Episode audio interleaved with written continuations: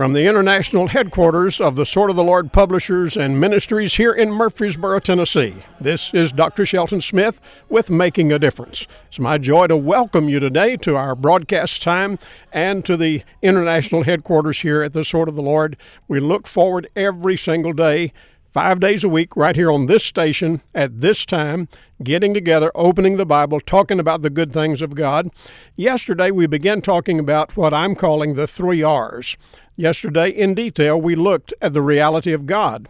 Today, we're going to look at the redemption of Christ, and then tomorrow or the next day, we'll get to the record of God's Word. Those three vital things that I'm calling the three R's, I think we need to get a good grasp on, and that's our focus this week. So we'll get to that in just a moment. But let me remind you this is July 13th and we are less than one week from the National Sword of the Lord Conference. Starting next Monday night at 7 o'clock, we'll have an in person audience here at the Sword of the Lord Auditorium in Murfreesboro, but we'll also be live streaming worldwide. And I do hope that you'll join us every service, Monday through Thursday next week, July 19th through the 22nd. The music program will be outstanding. We'll be featuring Lonnie Moore, Chuck Harding, the Barnes family, the Marlon Smith family, Terry Lawson, the Sounds of Faith, and Sterling Walsh. All of those folks, many of you have heard them sing many times because you've been at the conference or you've heard the conference. This is an outstanding music program, and along with that, 14 main speakers plus my School of the Prophets in the afternoon. So we'll be on the air, live stream almost everywhere in the world, 9:30 each morning, Tuesday through Thursday. But starting Monday night through Thursday, 7 p.m. each night, and then my School of the Prophets at 1:30 in the afternoon, Tuesday, Wednesday, and Thursday. So be sure to join us next week for the National Sword of the Lord Conference. Now, today we're going to look at the redemption of Christ. As I talked to you yesterday about the reality of God, we just noted that God does exist and has from all of the eternities past. He had no beginning and in the future, the eternities that lie ahead, he will have no ending. God is the eternal God. And because we have that truth in place, we must look at the subject of the redemption of Christ. The Lord promised throughout the Old Testament that there would be a Savior, a Messiah that would be coming, and those prophecies all came to pass in the person of Christ. You say, what did he come to do? He came to provide redemption for a fallen race of people men and women, boys and girls, red, yellow, black, brown, and white. He came to provide salvation for all of us. Now, sometimes we look at this whole subject and we kind of get so used to it that we forget the magnitude of its message. I remind you, and looking again at Romans chapter 1, verse 16, says, I am not ashamed of the gospel of Christ, for it, the gospel, is the power of God unto salvation to every one that believeth, to the Jew first and also to the Greek. So, what the Lord provides, He makes available to every person on the planet. If you are breathing, the salvation of God is available to you. And you say, well, why is redemption needed? Why do I need a Savior? Well, the Bible makes very clear to us in Romans chapter 5, verse 12, when it says, As by one man sin entered into the world, talking about Adam. You know the Adam and Eve scenario Read that in the first few chapters of Genesis. This verse says, As by one man sin entered into the world, and death by sin, so death passed upon all men, for that all have sinned. Later in that fifth chapter of Romans, verse 18, the Bible says, Therefore, as by the offense of one, judgment came upon all men to condemnation. Even so, by the righteousness of one, the free gift came upon all men unto justification of life. Verse 19 says, For as by one man's disobedience many were made sinners, so by the obedience of one shall many be made righteous. Now, those verses simply tell us Adam and Eve sinned, and they passed that sinful nature on to the next generation that passed it on to the next generation, all the way down to where you and I live today. It has been passed from one generation to the next. In the same verse, in the same tone, the Bible tells us that one man messed it up and one person fixed it up. One person made it right. That person is the Lord Jesus Christ. We look at Romans chapter 3 and verse 19, and we learn that sin is not something to be messed with, it is not something to tolerate. Verse 19, Romans 3. Now we know that what things soever the law saith, it saith to them who are under the law, that every mouth may be stopped and all the world may become guilty before God. We need to deal with this matter of sin. We need to understand we are sinners. And that is a fact that if you ignore it, it's going to cost you dearly. Verse 20 of Romans 3 says, Therefore, by the deeds of the law, there shall no flesh be justified in his sight, for by the law is the knowledge of sin. Verse 23 says, For all have sinned and come short of the glory of God. I know when we talk about sin, it's one of those things that everybody just kind of raises their eyebrows and wants to pass by it. Many years ago, in fact, in 1973, there was a famous medical doctor who was a psychiatrist, a man named Karl Menninger, wrote a book entitled Whatever Became of Sin.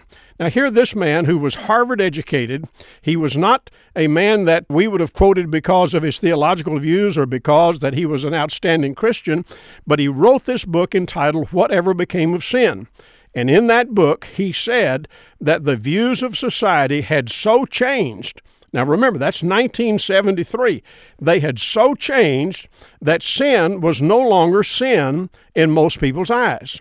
He went on to say that if society so dismissed sin from its vocabulary, so dismissed sin from its mindset, that the concepts of morality would vanish and society would ultimately erode into an abyss that nobody really wants. Now, what would he say now? Karl Menninger died in 1990. But what would he say now about this whole issue of sin? I'm telling you, our society has come to the place where it's whatever I think, whatever I feel, whatever I want to do, and this kind of thinking just puts us in a terrible, jeopardous situation. And the Bible makes very clear that sin does bring condemnation. God made it possible through the Lord Jesus for that condemnation to be lifted.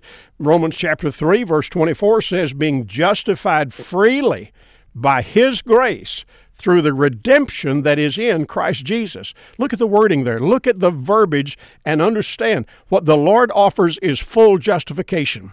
We are sinners. We are guilty. All of us are. We all have sinned and come short of the glory of God, and yet the Lord offers to justify us. Doesn't mean that we're not guilty. It just means that He will declare us to be innocent and set us free. And the Bible says that He does that freely freely. Do you notice that? It means you do not have to pay. Isaiah said we can come without money and without price. The fact is, you don't have to have money to come to Christ. You don't have to have reputation to come to Christ. You don't have to have standing to come to Christ. You are a sinner, and if you will acknowledge that, the Lord provides His redemption, His salvation, His justification for you, and it's freely by His grace.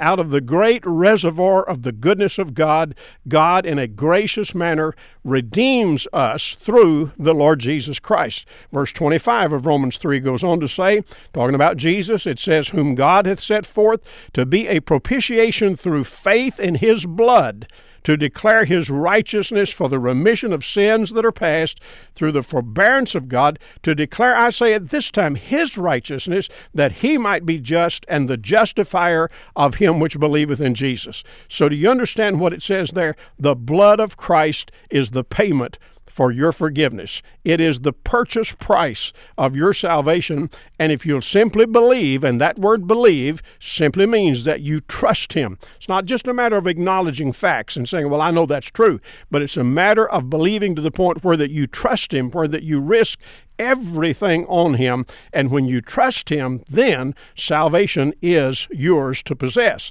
1 peter chapter 1 verse 18 says Whereas you know that you were not redeemed with corruptible things as silver and gold from your vain conversation received by tradition from your fathers. So it's not your possessions, it's not your wealth, It's not what you have as a uh, possession that gets you a place in heaven, but instead it is a matter of you coming to the place where you trust the Savior and give yourself to Him. And the fact is, redemption, the Bible uses three different words to describe the redemption that's provided. The first word is the word agorazo, and that means to buy. The Lord bought. He redeemed us by buying, purchasing our salvation for us. The second word is an enhancement of that agorazo word, and it's ex agorazo, and that means to buy out. It means no longer will you ever again be for sale. No longer will the devil ever again be able to claim you as his property. You say, what's the deal with that? Listen, when you're saved, you become a part of the family of God. You're secure in Christ, and never, ever again. This word redeem, many of its uses is the word ex agorazo, which means to buy out so the price is fully paid for your salvation. You're not going to have to make installments as we go. And then the third word that's used in the New Testament for redeem is that word lutro, which means to release for a price. The price, the blood of Christ. And when Christ shed his blood on Calvary's cross, he did that so that you and I could have the salvation that he and he alone can provide. Romans chapter 3 goes on to say, verse 28, Therefore we conclude that a man is justified without the deeds of the law. It's not your doing that gets you saved, sir. Dear lady, it's not your doing that gets you saved, but it's what Christ did on the cross that'll get you saved. Romans chapter 5 and verse 1 says, Therefore, being justified by faith, we have peace with God through our Lord Jesus Christ. Romans 8, verse 1 says, There is therefore now, notice that, now. It's not a matter of what's coming in the future, but today, once you have trusted Christ, Romans 8, 1, there is therefore now no condemnation to them which are in Christ Jesus, who walk not after the flesh, but after the Spirit. Now, we're looking at this whole matter and understanding that the redemption that Christ purchased on the cross provided justification for us. It provides forgiveness for us, makes it possible for us to have forgiveness. Acts chapter 5 verse 31 says, Him hath God exalted with his right hand to be a prince and a savior, for to give repentance to Israel and forgiveness of sins. So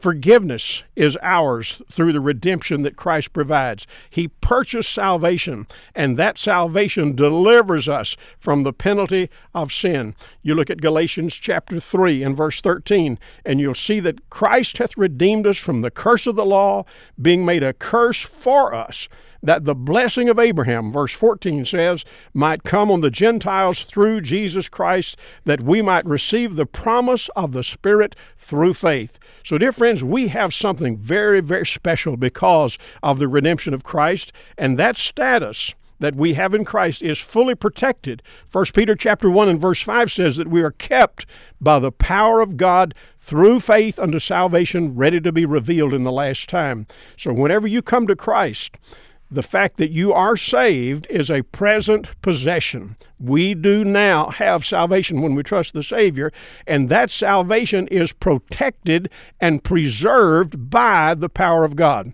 One more thing we need to notice here redemption reserves heaven for us. That First Peter chapter 1 passage goes on to say, verses 3 and 4, Blessed be the God and Father of our Lord Jesus Christ, which according to his abundant mercy hath begotten us again, that is, he has birthed us a second time, unto a lively hope by the resurrection of Jesus Christ from the dead, to an inheritance incorruptible and undefiled, and that fadeth not away, reserved in heaven for you. Listen, reserved in heaven for you who are kept with the power of God. Listen, understand, folks, you have a reservation in heaven whenever you come to Christ. So, what did we look at yesterday? God's real, the reality of God, the existence of God, the presence of God. All of that we have to acknowledge, and we should acknowledge. And today we look at the redemption of Christ, and Christ redeems us, makes it possible for us to go to heaven when we die. Now, we'll get back to this and spend some more time with it tomorrow, but I look forward to hearing from you.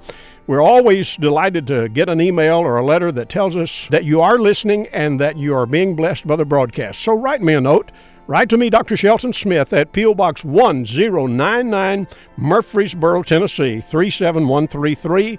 The email address is radio at swordoftheLord.com. We look forward to being right back here with you again tomorrow.